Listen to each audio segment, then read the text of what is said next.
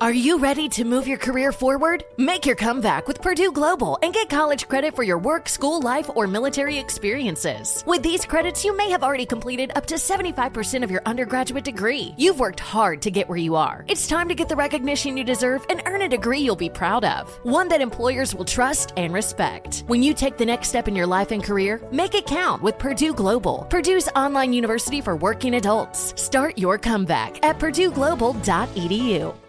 Hi, I'm Antonia Blyth, and this is 20 Questions on Deadline. Joining me today is Alison Brie. Welcome, Alison. We got second place in my seventh grade lip sync contest for one of the songs on that album. The one that was like, You've already won me over. Oh, that's a good one. Yeah. It's a very of all slow. The, of all the options. In spite of me. Like, what did we do? It's so slow. Don't forget to listen to 20 Questions on Deadline. Thank you again, Alison. Thank you. Apple Card is the perfect cashback rewards credit card. You earn up to 3% daily cash on every purchase every day. That's 3% on your favorite products at Apple, 2% on all other Apple Card with Apple Pay purchases, and 1% on anything you buy with your titanium Apple Card or virtual card number. Visit apple.co slash card calculator to see how much you can earn. Apple Card issued by Goldman Sachs Bank USA, Salt Lake City branch. Subject to credit approval. Terms apply.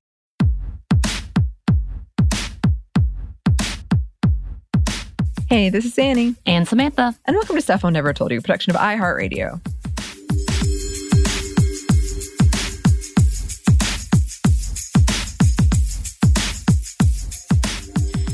And we're on part three of our extended series because, y'all, it's getting longer and longer as we work on it. Mm-hmm. I guess we should have known. This is kind of why we were so hesitant to begin with. Uh, but yeah, we're here talking about Christianity and uh, religious trauma with the marginalized people.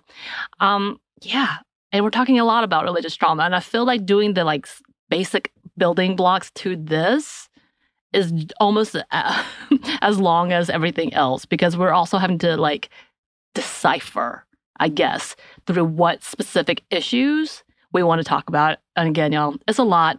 Um, and because of that, we do have content warning for this specific episode. We're going to talk about sex, sexual abuse, uh, religious trauma, harassment, and we're going to, we mention rape, but we do definitely talk about rape culture in itself as well. Yes, yes. Um, and if you haven't heard our other episodes on this, especially our last one for this one, where we introduced religious trauma syndrome, uh, please go check those out. Important to this episode. Here is a quick definition from that episode. Religious trauma syndrome is the condition experienced by people who are struggling with leaving an authoritarian, dogmatic religion and coping with the damage of indoctrination. They may be going through the shattering of a personally meaningful faith and or breaking away from a controlling community and lifestyle. RTS is a function of both the chronic abuses of harmful religion and the impact of severing one's connection with one's faith. It can be compared to a combination of PTSD and complex PTSD, CPTSD. And this was originally coined by psychologist Dr. Marlene Winell. And uh, again, we're still talking about some of the foundations that women in the marginalized community may suffer from RTS. And in this specific episode, we're actually going to visit purity culture. And y'all, this is going to be a small section because we kind of covered it before very quickly. Did not realize how large of a topic this is and could be, and it could have kept going and going and going. And as in fact, there's some specific uh, areas of purity culture that we're waiting to talk about for another section. It's a lot. It's a lot. Yeah. Um, but yeah, this specific episode, we are talking and uh, looking into religious trauma and purity culture and questioning a lot about religion in general. Um, yeah, in the last episode, we talked of the misogyny of the interpretations of biblical verses and traditions, which is still held by different sects and churches today. But today's episode is focusing again on the many layers of how oppressive ideas, uh, like this one specifically, purity culture, and how it's presented today. Again, we did a past episode on the myths of virginity, where we dug into the misconception of purity and abstinence and how it harmed women. So we are going to do a longer look. We're going to take a deeper look uh, at it and how it relates to religious trauma. Yes. Um, and from our earlier episode, we talked about purity culture as something that has been around in the US for quite some time. But in the early 90s, conservative evangelists in the US Protestant groups organized a strategy one person called extreme abstinence. Um, those who advocated for this would advise girls and women to be submissive, stay away from leadership roles, conform to old ideals of courtship, uh, not being in mixed company and less regulated. And when they speak of courtship, the practice involves making sure that the interaction between women and men works specifically to pursue an intent in marriage under the explicit supervision and permission of the woman's father. And as one article explains, quote, the expectation is that pure young women will remain under the authority of their fathers until they trade it for the authority of their husbands in marriages arranged by their fathers. Right. And we're going to be uh, quoting and referencing many, many articles. So we're going to try our best to make sure we're correct in pronouncing their names. But if we don't, let us know if you know we apologize from the get go. so, speaking of, author Kayla Tricasso writes in an article written in modernintimacy.com the origin of purity culture or the faith based purity culture movement traces back in the 1990s evangelical Christians of the 1960s free love movement started having children of their own and believed that many of society's problems, such as the AIDS epidemic and rise of teen pregnancies, was due to loose morals and sexual sins, such as having sex outside of marriage. Purity culture exists prominently today in white, evangelical, Christian, Mormon, and Southern Baptist communities. According to sex therapist uh, Linda Kay Klein, which we will be talking about later on as well, who has firsthand experience growing up with purity culture, children and young adults who receive purity teachings are directed to form a commitment to God by abstaining from sex and remaining sexually pure until marriage. And of course, we want to emphasize that purity is an abstract idea, an idea that is used to discriminate and denigrate marginalized people, very similar to uh, the white supremacist rhetoric. Um, but again, we'll dig into that later. Yes. In a research piece written by the Department of Counseling and School Psychology of the University of Massachusetts Boston, titled Decolonizing Purity Culture Gendered Racism and White Idealization in Evangelical Christianity, they further explain Gender and sexual control are at the crux of the ethics of purity. Unique to this movement are the types of tools and practices used to enforce gender and sexual control. Popularized modalities for circulating the purity movement rhetoric led to a sex obsessed culture of chastity, including purity balls, virginity clubs, and ritualized celibacy pledges. The most notable of these was the Southern Baptist Convention's creation of the True Love Waits campaign, launched in 1993 and known for large gatherings of teens making public displays of their abstinence commitments. I did this. I think we talked about this in that last episode. Did you do this? Did no. you do the True Love no. Waits? Oh yeah, we did talk about this. You like walked away, yeah. didn't you? you were actually really smart. I was just like, I'm not signing anything. Again, smart. Like it's very purple and all that, and apparently it still exists today. I don't know. Well, maybe not. Maybe not. It doesn't seem like it's uh, a lot of the uh, articles that we found were dated, so maybe not. I think people have started to kind of shy away from that. Um, but yeah, I did it. I'm sure I could probably find that card somewhere oh, too. No. oh yeah. Oh, yeah. um, anyway, and in that same article, they write While much of the purity teachings targeted youth ministries and churches, its influence carried over into the larger culture within public schooling sectors and national funding for abstinence only until marriage, or AOUM, sex education, which they're talking about doing again. Mm-hmm. And actually, it still exists, I guess, in different places. They still teach that. Mm-hmm. Uh, the Purity Movement's reform of sexuality in the U.S. based AOUM sex education programs grew from the religious right's political influence, as well as a rise in white Christian nationalism. Um, yes, and this is kind of what we were referring to, but again, we're going to talk about that later in this segment. We're kind of trying to keep it in order, y'all. There's a lot to yes. dissect. But yeah, definitely, uh, we did this at school. This was something that was at school. Of course, I think it was before school started mm. and during lunch, but we were in the school building. Really? Yeah, yeah. And it was a public school. Yeah, I at our public school, my high school, we had. I know I've told this story before because it was so shocking to me as a kid, but we had a lot of abstinence only posters go up. And there was a girl in my class who went around and put up like right next to them like cond information about condoms and Oh. all this stuff. Wow. It was pretty good. That's impressive. Yeah. I don't think anyone had that type of thought. I, I, I wish, man, I wish I had that freedom of understanding. Yeah. Yeah. I mean, it was kind of like, it was great. I mean, it was fantastic, but it was, she did have a reputation of kind of being, in heavy clothes slutty. Of course. Yeah. Of course. In- Yeah. Inevitably, she's the enemy. So if she's not pure, she's a slut. exactly. Which again, we're going to dig into. Ugh. Ugh. All right. And here's another quote from that paper. Uh, they write Several key authors have contended that purity teachings characterize young men as inherently sexual beings without control over their urges or responsibility for uncontrollable sexual actions and situate young women as both gatekeepers of sex without any urges or sexuality of their own, while simultaneously shaming young women as temptresses. This type of shame conditioning is perpetuated through the pervasive use of metaphors comparing women who are sexually active to broken teacups, half eaten candy, sticky tape covered in debris, trampled flowers, and paper hearts ripped into pieces. And yeah, did you do that? We talked about this before too. yeah. The whole passing of the candy. We didn't do the candy. We did like the pouring of the drink, the oh, sharing of the water. Um, no, we had like a chart, and somebody, I remember exactly who uh, was like the one who was contaminated. Oh, And then we all drank from the water and shared cups. And because she was contaminated. wow. Yeah. I've never been through a hell house. Do you know what I'm talking about? Uh huh. Uh, Mhm. which is essentially a Christian haunted house where you're going through hell Mhm. or how you go to hell, right? Mhm. Um, but I think part of that is like a woman who gets pregnant and dies, or someone who dies of AIDS because they were sexually promiscuous. Mhm. Like I remember thinking, "What the? That's this is what is this?" Mhm. And people who performed in it were so excited.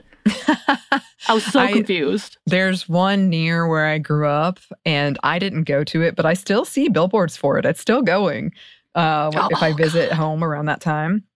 And I had a friend who went, and she didn't know it was like a Christian based haunted house. And she said she was essentially like trapped in a room for an hour while they read Bible verses at her.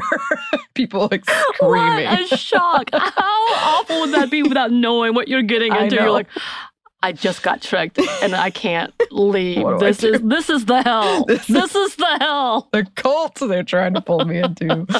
oh, that's what I would think. Um, well, as we talked about in the past episode, the damage left behind with ideals such as these have been immense and long lasting. As written in another article in the kindman.co blog, quote, to say that purity culture was and has been destructive would be an understatement. Purity culture impacted and instilled concreteness around gender roles, reinforcing the strength and masculinity of men and the smallness and submissiveness of women.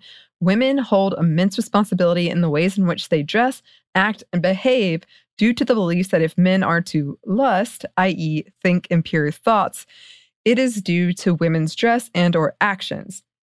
The assumptions that are in the foundation of purity culture are clear as well. The gender binary is important and heterosexuality is the only normal form of partnership and desire. This leaves out so many beautiful people. These hard and fast rules around gender, sexuality, and pleasure create more questioning, doubt, and isolation. Anytime there is rigidity with a fear based reinforcement, there will be the aftermath of anxiety, shame, and sadness.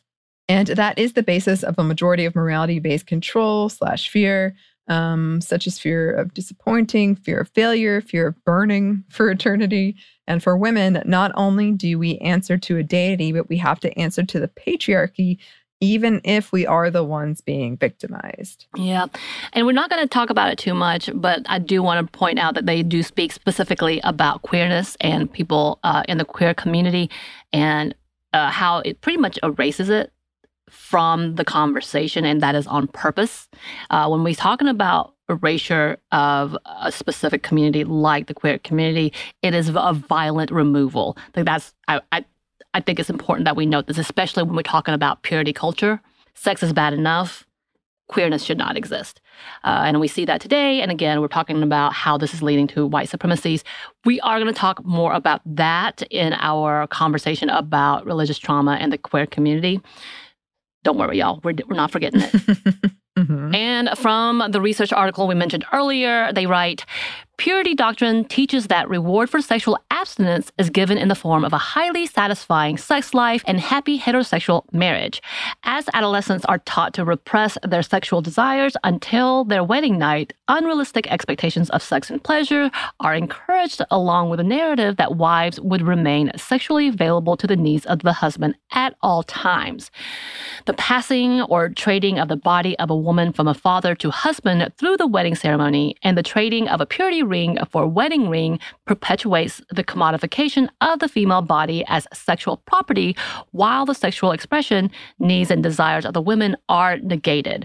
As girls are conditioned to believe that the responsibility of purity before marriage and a successful sex life after marriage rests with them, the emotional fallout associated with any perceived failure becomes their burden to carry as well. Fear of failure is furthered as young women are taught that sex before marriage will affect their ability to give and receive love, harm their future marriages, and according to the AOUM or the abstinence program, True Love Waits, ultimately destroy lives. I cannot, honestly, of all the things I grew up with in Christian culture, purity was the biggest focus outside of saving souls. Mm-hmm for women.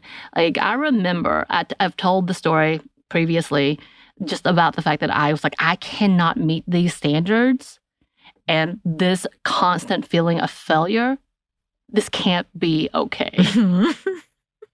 and also the fact that because I was abused as a kid, I am now thought as impure. Mm-hmm. What does this mean for me as a woman in this culture? Yeah.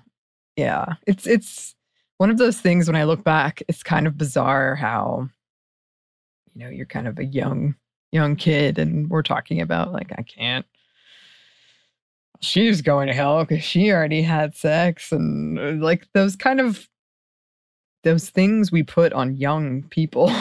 right. Around this. And uh, definitely with the responsibility for women. And I think it is setting women up to fail because all of the blame is coming our way and that like you will never feel like you've succeeded you will always right. that i mean like that successful sex life to me yeah. sounds like you could just kind of fake it till you make it as long as the man is happy and you could pretend right.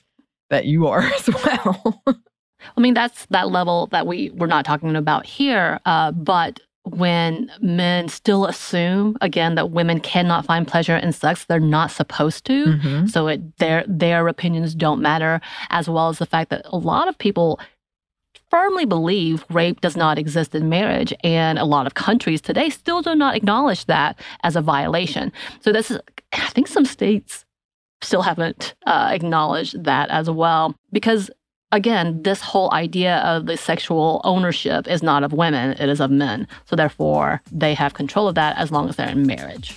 Right. Ooh.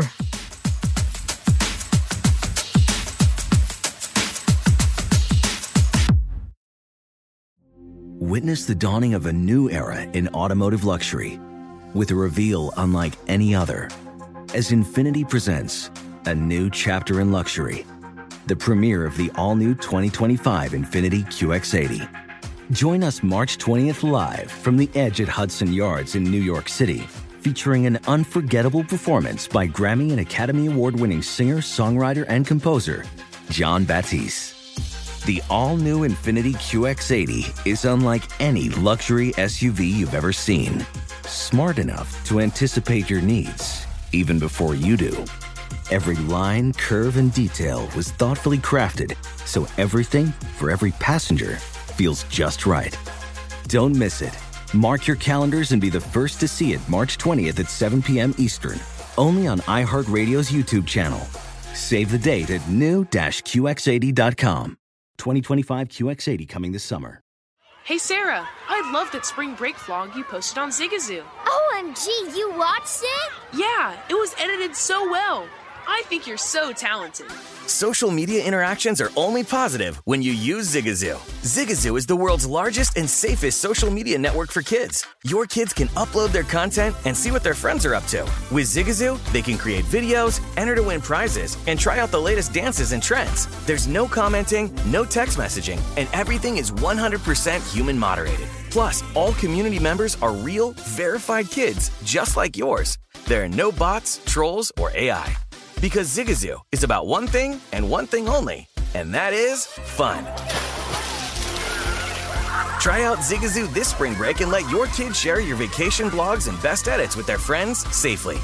Download the Zigazoo app today. That's Z I G A Z O O. Apple Card is the perfect cashback rewards credit card. You earn up to 3% daily cash on every purchase every day. That's 3% on your favorite products at Apple, 2% on all other Apple Card with Apple Pay purchases, and 1% on anything you buy with your titanium Apple Card or virtual card number. Visit apple.co slash card calculator to see how much you can earn. Apple Card issued by Goldman Sachs Bank USA, Salt Lake City branch, subject to credit approval. Terms apply.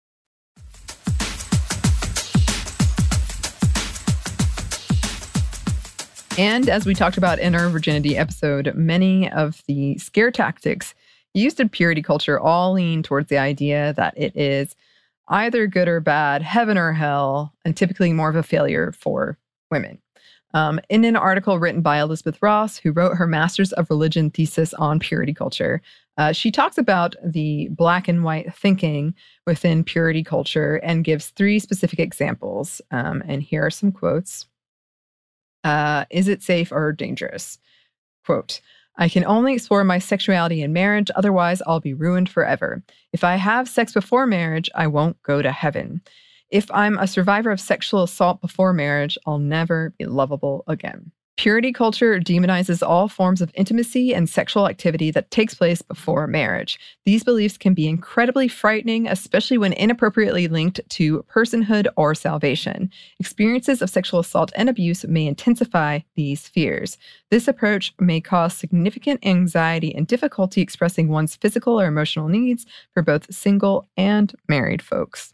Yeah, and again, this is all specifically from Ross's writings, uh, the the explanations, uh, the kind of thoughts that go in with this. So this is straight from her blog. It says uh, the question is: Is it good or bad? Black and white, good or bad? And here's some of the thoughts you might have. If you wait, sex will always be good in marriage. If I don't get married, my sexuality goes to waste. If I'm a survivor of sexual assault before marriage, I'll never be lovable again. Again, that same kind of conversation. So, quote, while marriage is not a reality for everyone, purity culture assumes that heterosexual marriage and penetrative procreative sex is the goal for everyone. Other sexual activities in marriage, such as masturbation, oral sex, and outer course, are often debated or given less serious consideration. Singles, couples struggling with infertility or intimacy, and those who do not wish to have children may feel excluded and or feel like they failed once again or being punished. Sex is a good gift from God, but there's no guarantee it will happen perfectly every time. This doesn't make anyone a bad spouse, it simply emphasizes the human element of sex. A narrowly defined understanding of sex limits playful, honest, and consensual exploration of pleasure independent from orgasm or procreation. It may also perpetuate harmful gender stereotypes. Yes. And then uh, another quote protected or promiscuous. She wasn't wearing a sweater. She was asking for it. If I wear shorts, I'll always be labeled a slut. I was wearing a tank top. It was all my fault. The trouble is, modesty can be wildly subjective. Standards for modest dress vary from community to community. This binary sets the stage for victim blaming, where sexual abuse victims are held responsible for their own mistreatment. This also does not allow men the space to take responsibility for their own sexualities. And yeah, we're having a conversation about modesty all the time. It may not come out as modesty, but when we look at things like uh, state houses regulating a woman not being able to wear sleeveless clothes or not being able to wear pants. Literally, that is a conversation of what they esteem as modesty, though they may say it's more of a professionalism, but we know that's you know undercover words and that's something that we wanted to look into as well so uh, we wanted to take this minute to talk about modesty as it relates to religious trauma and and purity culture. Um, and when we were looking this up, all I put was modesty and religious trauma or modesty in women. And all of the articles were Christian articles teaching women how to be modest and what it meant to be modest. Like it was all in favor of modesty and trying to teach women this. And I was like, oh my God, oh my God, this is all I'm getting. I'm going to have to reword this completely. But in that, when we talk about modesty, we also have to talk about rape culture. And we're going to get into this as we talk about it now. And as Ross, Elizabeth Ross, we just quoted, states, she wasn't wearing a sweater she was asking for it. And the measure of violence to modesty that justifies victim blaming and even the violent act of assault on women is constant. And that's why this is so important to have a conversation on in an article written by Faith Beauchemin, I'm so sorry if I said that wrong, titled Roses and Revolution. Uh, and, and, yes, this was actually written in 2013, so it is dated, but still relevant. Uh, she talks about modesty in purity culture, and she writes A special niche of purity culture is deeply concerned with modesty. The idea is a, a really self respecting woman will dress herself in a way that her body will not be the focus at all. Sermons, conferences, books, even t shirts all advocate the notion that modesty is a prime component of sexual purity and therefore, paradoxically, desirability to the proper sort of Christian gentleman, of course. Um, and there are endless debates on what constitutes modesty. The general consensus is, however, a woman's clothing must not be too revealing of either flesh or figure, too scanty or too tight. Uh, quibbling about inches and guidelines take up an amazing amount of time and energy among modesty advocates, but the idea is the same. Good girls are modest. And yet, and also, it doesn't stop the fat phobia within the Christian community. Yeah. You would think that would be one of the reasons, but it's really not. No, no. And we've talked about that before. There is a lot of morality wrapped around fat phobia in Christianity. There's a long history yes. of it. Yes, that's true. It feels like when I when I think about this, a lot of it does feel like essentially you as a woman have to you have to quote save yourself for marriage for a man but you still have to be desirable to that man. Like your body is still for him to consume and he needs to right. like it. Right um, I think I've talked about it before. We talked about the author, a Christian author named Elisabeth Elliot, who disappointed a lot of the young Christian women because they looked up to her for her book, Passion and Purity. Yes, I read it. Don't judge me. But she apparently, during the conference, told the women in the audience if you aren't dressing right for your man, then you're sinning. If you gain weight, then you are sinning. If you're not being pretty every morning, then you're sinning against God and man. It was such a like, what the f-? that it brought divisiveness in the community in itself. And it really crushed a lot of people's spirits, which is kind of that whole like, oh God, I believed in something and this something is killing me or really like hurting me. And the, having that real, realization, it was interesting. But like things like that in conversation, when you're being told emphatically, if your physical presence is not perfect, you are a sin. Right. Right. And kind of that like the power imbalance of um oh, if he left you, it's because you yeah. you weren't dressing correctly. right. Or you had a baby and gained too much weight. Why would you do that? Right. I would yell at someone. yes. Yes. And Bo Beauchemin continues explaining some of the mindset behind the idea of modesty. And modesty is for everyone's protection. Men are less tempted sexually when the women around them cover up. Modest women are less likely to be taken advantage of, whether just by ogling on the street, by men pressuring them to have sex, or by rape. So the story goes, anyway. Do you feel a little judged, a little meddled with when a stranger tells you how to dress? Don't. They really have your best interest at heart. They want you to respect yourself by doing your best to control other people's reaction to your body. And they can't be held responsible for what happens when you don't dress modestly enough. Uh, yeah, recently there was a youth pastor. Do you, did you see this that went viral on TikTok because he was berating these this young group of women for wearing bikinis, and we're not talking like really scantily, but like they were just bikinis. Um, on a public beach and telling them they need, like yelling at them, telling them they're sinning and they need to get their lives together and all these things. And everybody's like, what is happening? And then he thought it was smart and came and did a response to it. I believe he was a youth pastor, and he's very calm in a chair talking biblical stuff and being like, you know, I just had, I just wanted to protect these young women. And I'm like, yeah, why are you sexualizing and looking at these young women? Mhm. Why aren't you walking away? Because in the Bible, it says that if your eyes are lusting, you need to pluck them out because it caused you to sin, bruh. Yikes. Just saying. Which was, I think, what everybody comes back with. Like, dude, the sin happens first in you, like, essentially. But he does not acknowledge that. He blames the women and ta- telling these women, uh, young girls, that this is something they shouldn't be doing, Mhm. which is odd. Again, even if they were dressing for other people, it wasn't for him. right and uh, that's something we come into we encounter so many times with this stuff is it's like but you're sexualizing them like so, Yeah. Do you not understand what's happening? They may feel great about themselves and they may be feeling sexy. They're not trying to put themselves on top of you. Right. As in fact, they're minding their business, laying down and hanging out with each other. Mhm. so go talk to your wife about why you have felt these feelings.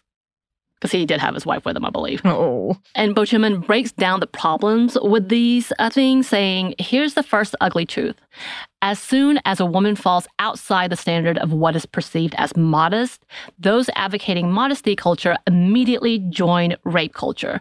They shrug and say, whatever happens is on her, she's asking for it, um, and they're not actually concerned about all women, only women who are willing to conform to their standards of modesty. It gets worse. When a woman is a victim of sexual violence, it matters much less to modesty culture than to current American rape culture how she addresses or acts.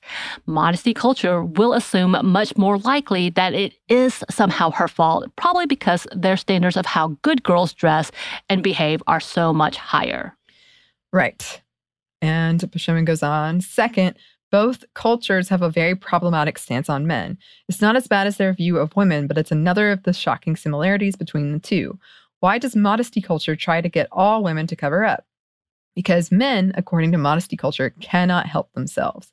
Since actually sincere Christians want their men to be sexually pure as well as their women, or at least they say they do, but of course the onus for keeping men pure is put on the women, all temptation must be removed. For even seeing a flash of skin he ought not to have seen will make a man think all sorts of lusty and rapey thoughts.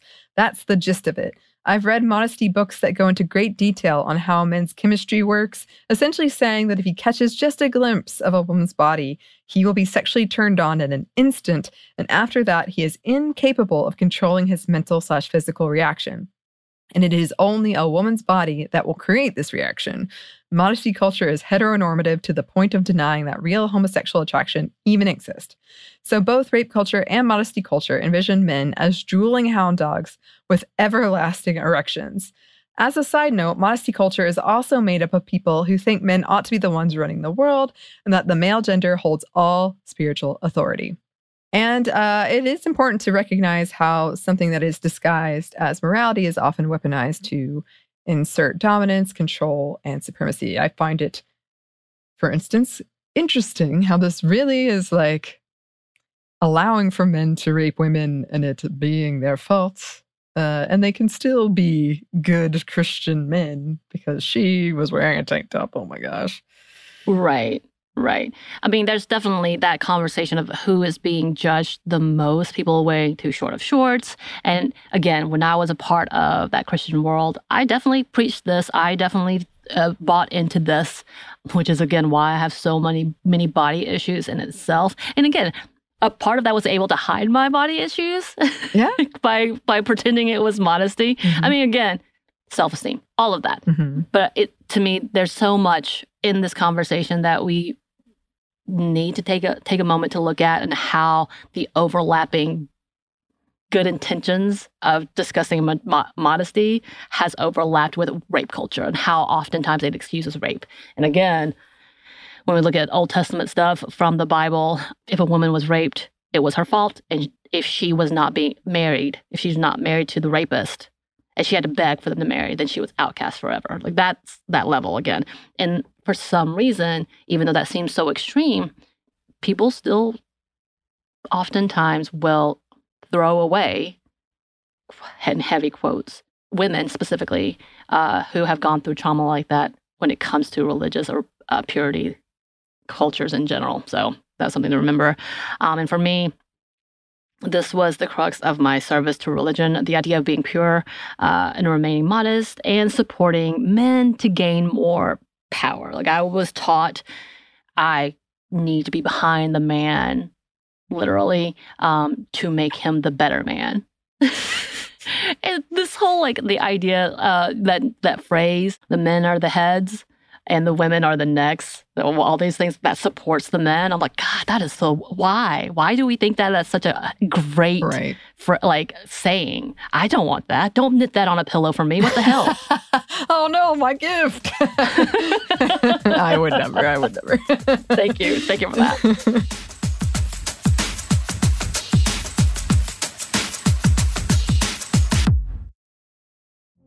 Witness the dawning of a new era in automotive luxury with a reveal unlike any other as Infiniti presents a new chapter in luxury, the premiere of the all new 2025 Infiniti QX80.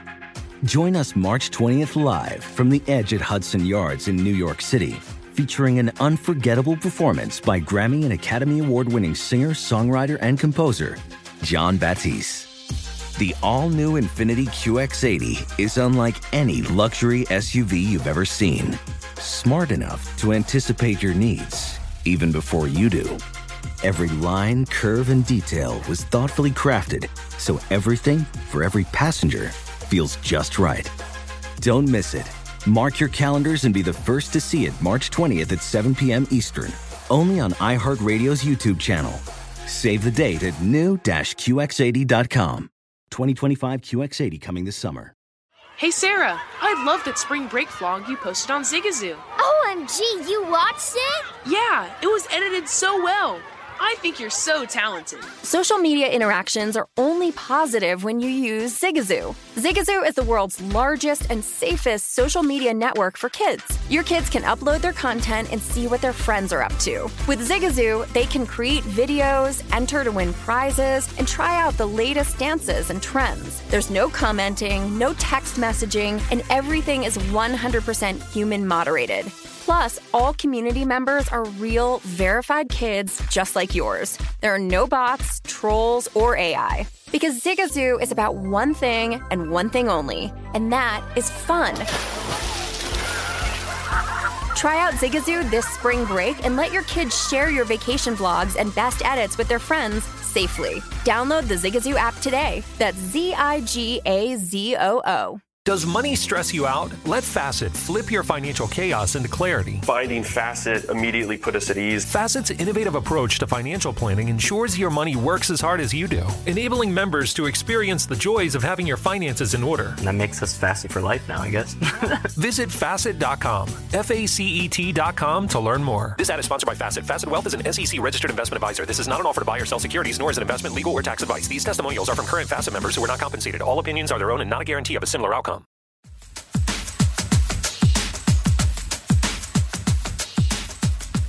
But yeah, and with the stigma of purity and modesty when it comes to sex and sexuality, as we talked about earlier, there is a level of impact that can linger, causing damage throughout your entire life. And here are some examples from that same Kidman.co blog.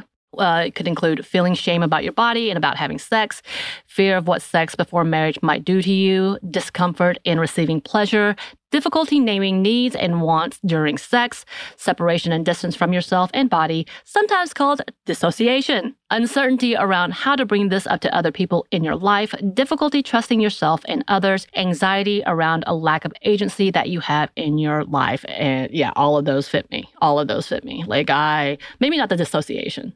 You know, maybe the association, actually. now that I think about it, like my initial thoughts of sex, of course, everything I do, this sounds ridiculous. I have to think about it for a long time before I decide to do it. Mm-hmm. So I had made up my mind that purity and this chastity that I thought was so great was not about religion and purity and being honest, uh, heavenly way. It was about fear. Um, and it was perfectly aligned with my fear and trauma, previous trauma, uh, previous sexual abuse. So therefore, it was perfectly fitting because at least I could say, it's for Jesus. Yeah. yeah. No, I mean, I do think all of these things you've listed, uh, a lot of a lot of listeners and myself I can relate to. But it, it's it's so isolating and it's so Mm. you can't ask people about it, you can't talk about it, and that it's basically telling you to be submissive to the man and his wants take precedence. So even if maybe you maybe you're not sure about like do you want to have sex or not, if he pressures you though, then it's it's like almost telling you, well, my religion is saying he's the man, and if that's what he wants, Right. then that's what he gets. Right. I mean, yeah, exactly, exactly what he wants and what he gets, no matter how comfortable and uncomfortable Right. you are. And if you're the one saying no, then you are uh, sinning against man, right? Your authority once again. Mm. Yep. Um, but these aren't the only types of trauma reactions. Um, more often than not, many of those who have suffered trauma due to the purity culture suffer from sexual dysfunction and fears. The anxiety brought on by shame and guilt after years of being told that your worth is your body slash your purity, the undoing and unraveling of those ties can become a process and even dangerous to your mental health. In a Vice article talking about Linda Kay Klein's book, Pure, Inside the Movement That Shamed Generation of Young Women and How I Broke Free, which we mentioned earlier, um, they discuss the severe impacts of the purity culture and physical and mental side effects. Here's a quote from that Vice article. It's teenage girls who end up most affected, Klein finds, because while boys are taught that their minds are a gateway to sin, women are taught that their bodies are. After years of being told that they're responsible for not only their own purity, but the purity of the men and boys around them, and of associating sexual desire with depravity and shame, Klein writes, those feelings often haunt women's relationships with their bodies for a lifetime. And she goes on to explain her own experiences and trauma.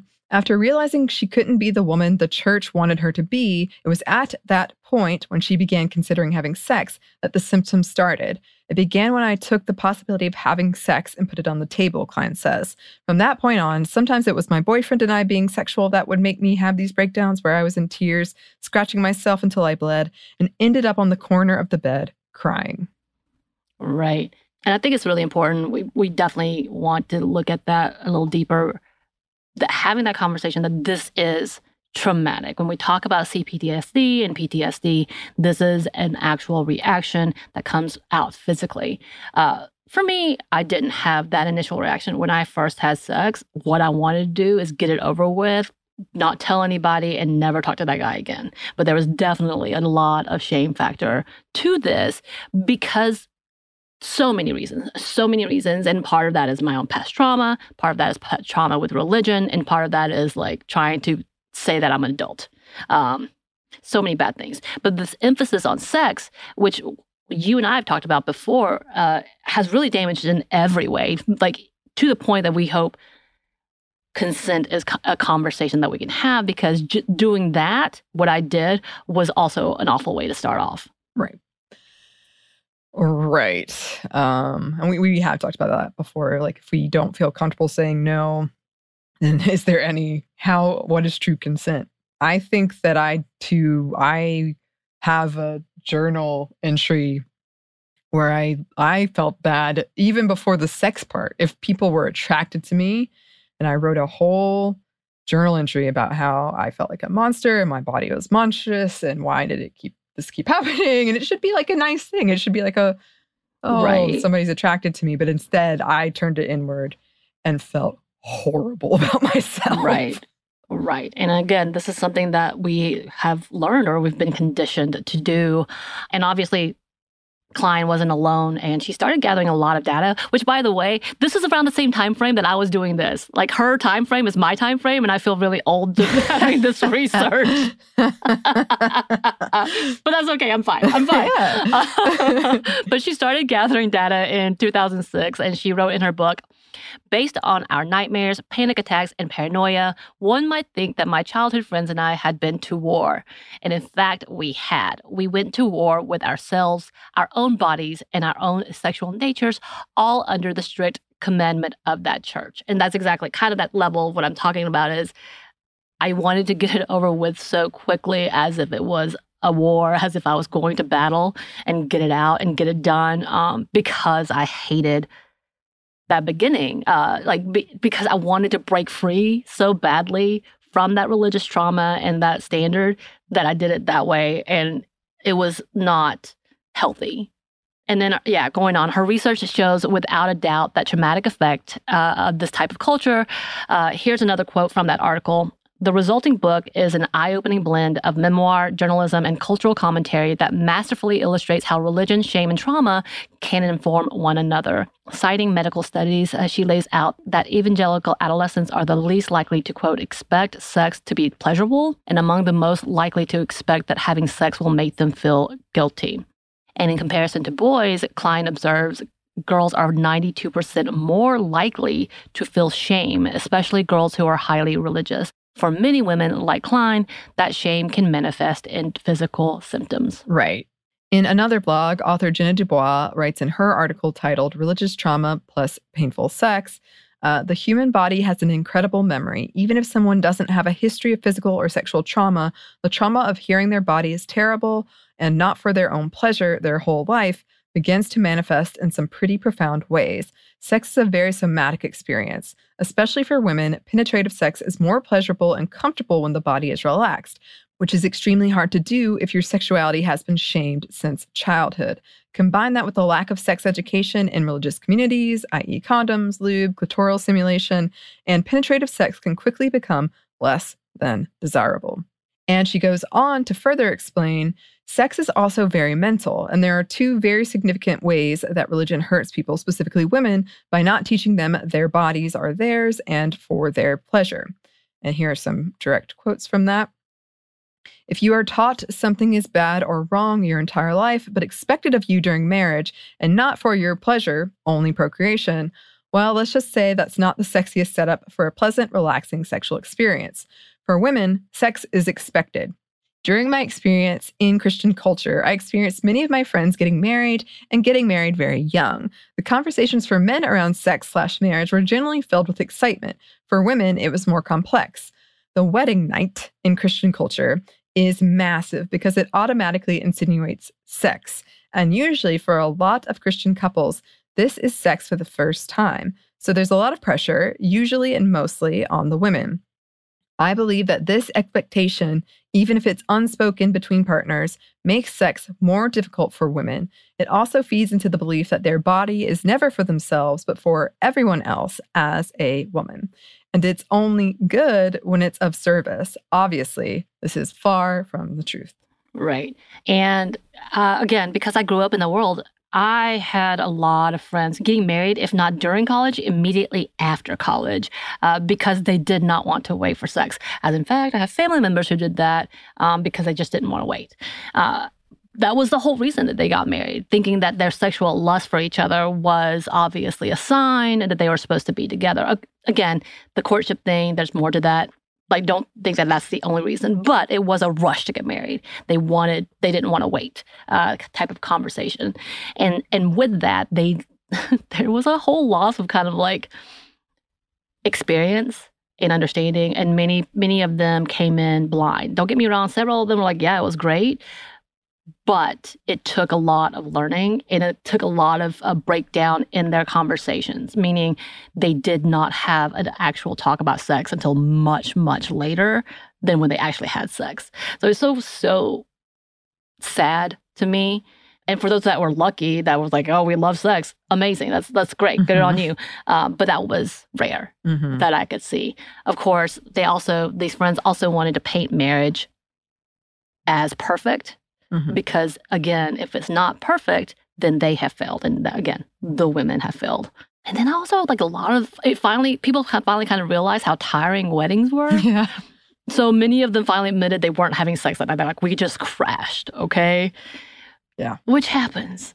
I've That's always such a thought that was strange. Yeah, like Yeah. we all know they're having sex. That's just strange Right. to me. I mean, I, I get it in the sense of like old school ways. You really weren't married until you consummated the Mhm. marriage, which is again real sexist. uh, but that's not a thing anymore. So I don't know why we put pressure onto that. yeah. That makes me sad. Anyway, and from that previous article we talked about Klein, uh, she expands on it and says uh, Klein observes and cites an expert who found that many women who grew up in purity culture and eventually began having sex report experiencing an involuntary physical tightening of the vagina, also known as vaginismus. That is linked to a fear of penetrative sex and makes intercourse extremely painful. And yes, I've had friends experience this. You know what? Actually, I've experienced it too too much information i understand but like when you are d- pressured into things or when you feel like you have to do things and you're not relaxed and then you're thinking about all the things that are bad mm, Mm-hmm. Mm-hmm. it doesn't go well No. and the testimonies from many women who have grown in this type of environment is telling uh, here's some uh, quoted testimonies in that article one woman she spoke to described having years of awkward, uncomfortable sex with her husband until she began to feel overcome by such extreme exhaustion. She had difficulty getting out of bed. Another shared that after her first sexual experience, her body began to shake uncontrollably. Um, in one extreme account, a woman said that the feelings of panic and guilt flooded her mind, quote, like a cloud of locusts after an early sexual encounter. Soon after, orange sized welts broke out on her arms, stomach, back, and breast, and it became difficult to breathe. After jumping into the shower to find relief, welts the size of both of her palms formed on her vagina. Uh, Quote, I would say it's the scariest thing I've ever seen in my life, she told Klein. I had no idea what was happening to me. My legs, my face, everything was bright red. It felt like I had absolutely no control over this horrific, nightmarish things that were happening to my body. That woman was rushed to the emergency room, and though the doctors told her she went into anaphylactic shock, they couldn't explain what caused it. Um, again, while she knows something medical happened, she told Klein that she is certain that something spiritual happened to her, as well as the result of so- what happens when you tempt Satan. Which I'm like, oh, I hate that. Yeah. There's so many things because honestly, and we're going to talk about this in motherhood and uh, uh, the Christian ideal of mothers, which is another episode, y'all. I don't know how many episodes we've got. There's so much. But I've had friends blame miscarriages on their previous sexual encounters of being uh, sexually promiscuous, and that was something that broke my heart. That that would they would take on that blame and they would literally apologize and grovel to their husband because they said, I sinned against you. These are words. I sinned against you because I had sex before you. And I'm just like, oh, what a horrible God. Yeah. That would that would use that Mm-hmm. against just women. Yeah, that's it's heartbreaking. And uh, as more and more people are talking about the effects of religious trauma and purity culture, there are still those who are holding tight to these traditions and even trying to change with the times. As the world started to become more sex positive, those in conservative churches continued to preach morality, again disguised as protecting women. In another Vice article written by Scout Probst, um, oh, I hope I didn't butcher it, uh, titled How Young Evangelical Women Are Navigating a Sex Positive Internet. Probst look into a group called Girl Defined and how they are talking to young women. She writes the quote, highly visible online ministry Girl Defined, a collection of blog posts, videos, and instructional books aiming to provide mentorship to young Christian women. The name refers to Beal and Clark's foundational message that one must work against the odds to be a God defined girl in a culture defined world. And the founders, Bethany Beal and Kristen Clark, who have been in the influencer world and sisters, have created a network focused on issues that matter to high school and college aged girls, namely sexual politics and temptation. Right.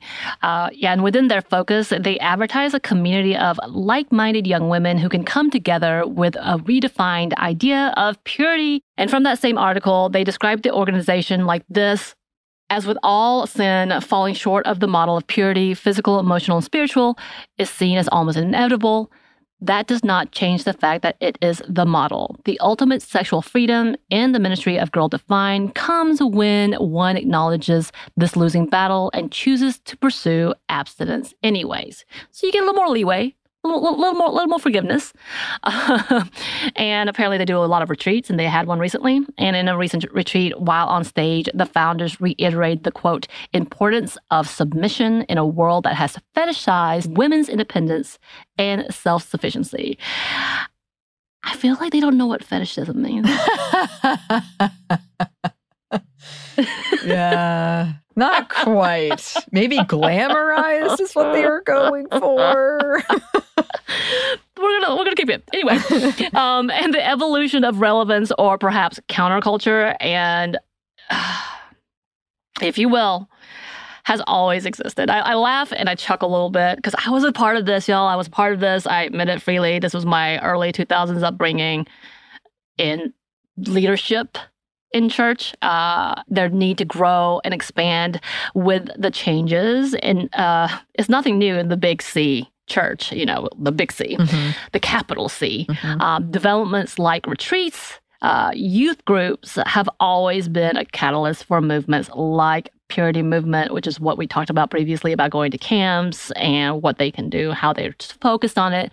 When we talk about uh, praise and worship, which is kind of a newer thing with like full on bands. I know recently, I believe, I saw a video where they had the musicians flying in from the back oh, to the my. stage. Mm-hmm. and this is a church group. Yeah, this is yeah. a church group. Yeah. But they really are like trying to amp up entertainment mm-hmm. within the church culture. Mm-hmm. I don't know how else to say that. Mm-hmm. I went to a very, very small church, extremely small. But most of my friends went to bigger churches, and one of them mm-hmm. invited me to her church once, and it was, I think it was middle school. Uh, and she was in a band, a metal band, I oh. might say. And she was playing at the church that night. And I remember just being blown away like, this is not like my church. oh, did you not get into all the like big rock star groups of oh, the Christian the, groups? Yeah. Like technically POD? Yeah. Yeah. Yep. Evanescence. Yep. Yeah.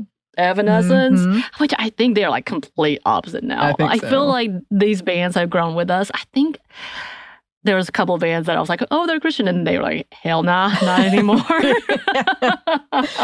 yeah, yeah. and then there's some real embarrassing like white boy raps in the Christian world that I'm like, why did I think this was cool? Yeah. oh yeah. but it was super cool for me as a teenager, I guess. Yeah. being able to find that type of music that talks about Jesus. Yep, yep, yep, yep. oh dear. Uh, My face is turning red. yeah, me too.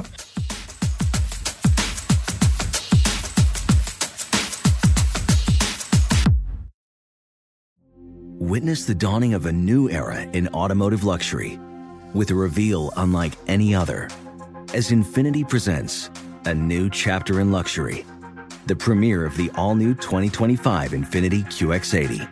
Join us March 20th live from the edge at Hudson Yards in New York City, featuring an unforgettable performance by Grammy and Academy Award winning singer, songwriter, and composer, Jon Batiste. The all new Infiniti QX80 is unlike any luxury SUV you've ever seen. Smart enough to anticipate your needs, even before you do Every line, curve, and detail was thoughtfully crafted so everything for every passenger feels just right. Don't miss it. Mark your calendars and be the first to see it March 20th at 7 p.m. Eastern, only on iHeartRadio's YouTube channel. Save the date at new-QX80.com. 2025 QX80 coming this summer. Have you heard about the social media platform for kids? It's called Zigazoo. It's a great place where kids like me can come together to make fun videos. Zigazoo is moderated by real, live people who review content before it's posted on the feed. Oh, I especially love the dance challenges. So much fun. Oh, and there's no comments or messaging, so you don't get any of that negativity that's all over other social networks. All my friends love it. I love that it's Kid Safe COPPA certified. Uh, I don't know what that means. It means it has built in privacy protections for your online data. Uh, that's great, but I wouldn't be doing Zigazoo if it wasn't fun. She would not be doing it if I didn't think her data was safe. Zigazoo, the world's largest social network. For kids! Download the Zigazoo app today. Does money stress you out? Let Facet flip your financial chaos into clarity. Finding Facet immediately put us at ease. Facet's innovative approach to financial planning ensures your money works as hard as you do, enabling members to experience the joys of having your finances in order. And That makes us Facet for life now, I guess. Visit Facet.com, F A C E T.com to learn more. This ad is sponsored by Facet. Facet Wealth is an SEC registered investment advisor. This is not an offer to buy or sell securities, nor is it investment, legal, or tax advice. These testimonials are from current Facet members who are not compensated. All opinions are their own and not a guarantee of a similar outcome.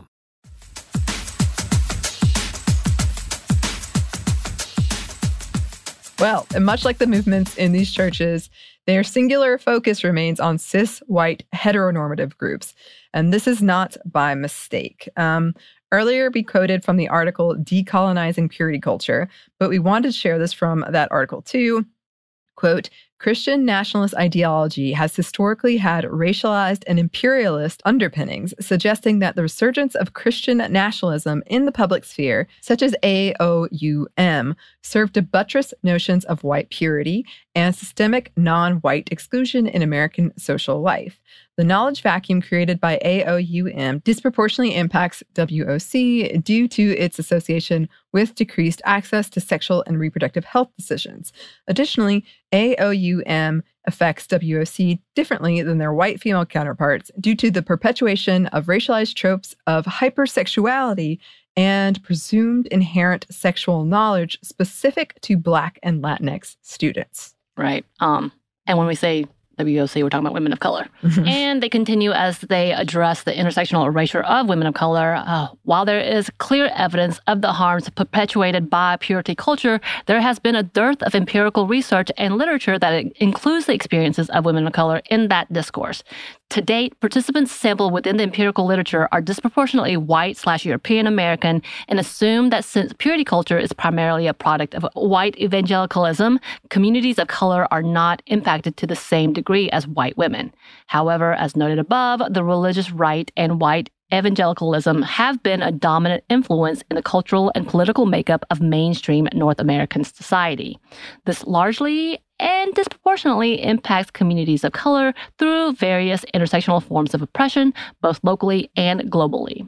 Quote continues um, Given that white evangelical narratives greatly influence how we discuss race and sexuality in the US, centering white women's experiences within purity culture perpetuates a colorblind racial ideology. This ideology is a modern form of racism that relies on color evasion, i.e., denial of racial differences and emphasizing sameness, and power evasion, i.e., denial of racism by emphasizing the belief that everyone has the same opportunities, which has been shown to reinforce racial prejudices and or inequality. Yeah, we've talked about this before uh, how research is inherently focused on the heteronormative data, which draws a distinct line about what demographic is worth counting while erasing all the marginalized communities. Um, and yeah, here's more from that research. In Anderson's uh, formative book, written in 2015 on Christian purity culture called Damaged Goods New Perspectives on Christian Purity, they called attention to the evaluative differences within its modesty culture, illuminating the ways in which modesty was created for white able bodied and is applied to the bodies of women of color differently. While all women suffer from objectification and sexualization, black women receive the brunt of the sexualization due to their simultaneously blackness and femaleness, which reflects on the unique ways gender racism is perpetuated within and woven throughout purity culture and its teaching. Black women's bodies are sexualized by both women and men in ways that white bodies are not. And this is a distinct privilege that white women have.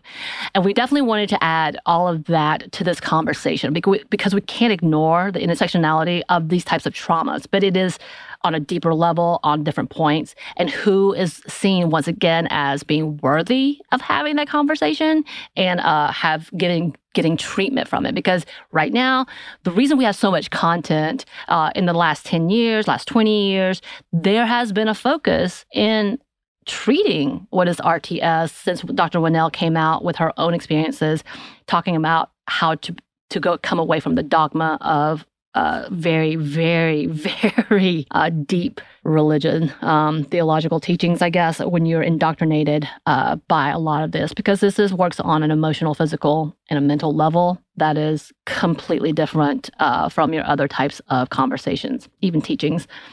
Um, and yeah, this has been a long episode. We know there's so much that we could address. Uh, we haven't even talked about the treatments that are uh, available, if there is, and what people would recommend. There's a few different types. Counseling is definitely good. Um, I think it was important for us to note the extent of how these types of traumas do affect people and how, why movements like the purity movement, purity culture, can be and is still very, very damaging. And it kind of looks like we're going back into it. And it makes me very, very, very sad and very, very, very scared. Um, but our Gen Zers, man, they're killing it with like trying to find the truth on all of this. Um, and there's some things that we haven't talked about. Again, we do want to address uh, purity culture and, and, queerness, and we're going to talk about queerness in, in religious trauma. So we'll put that in, in with that conversation. We are going to talk about uh, women, um, specifically in Christian culture, that are married, married women, um, and the types of abuse and trauma that they suffer because of how it's set up, as we talked about, the misogynistic and patriarchal ideals of what Christian morality is, um, especially from the westernized point of view, especially from that Christian nationalist point of view. We're getting there, y'all, but it's a lot. It is. It is. Uh, and like you said, we knew it would be. So that's why we put it off for months and months and months. um, but here we are, and we'll, we'll be back with those episodes. There is a lot more to address. In the meantime, listeners, if you have any thoughts about this, uh, any resources, we would love to hear from you. You can email us at stuffmediamomstuff at iheartmedia.com. You can find us on Twitter at Momstuff Podcast or on Instagram and TikTok at Stuff Mom Never Told You. We're also on YouTube. We also have a book coming out. You can pre-order it at stuffyoushouldreadbooks.com. Thanks as always to our super producer, Christina, our executive producer, Maya, and our contributor, Joey. Uh, thank you all. Yes. And thanks to you for listening. Stuff Mom Never Told You is production of iHeartRadio. For more podcasts from iHeartRadio, you can check out the iHeartRadio app, Apple Podcasts, wherever you listen to your favorite shows.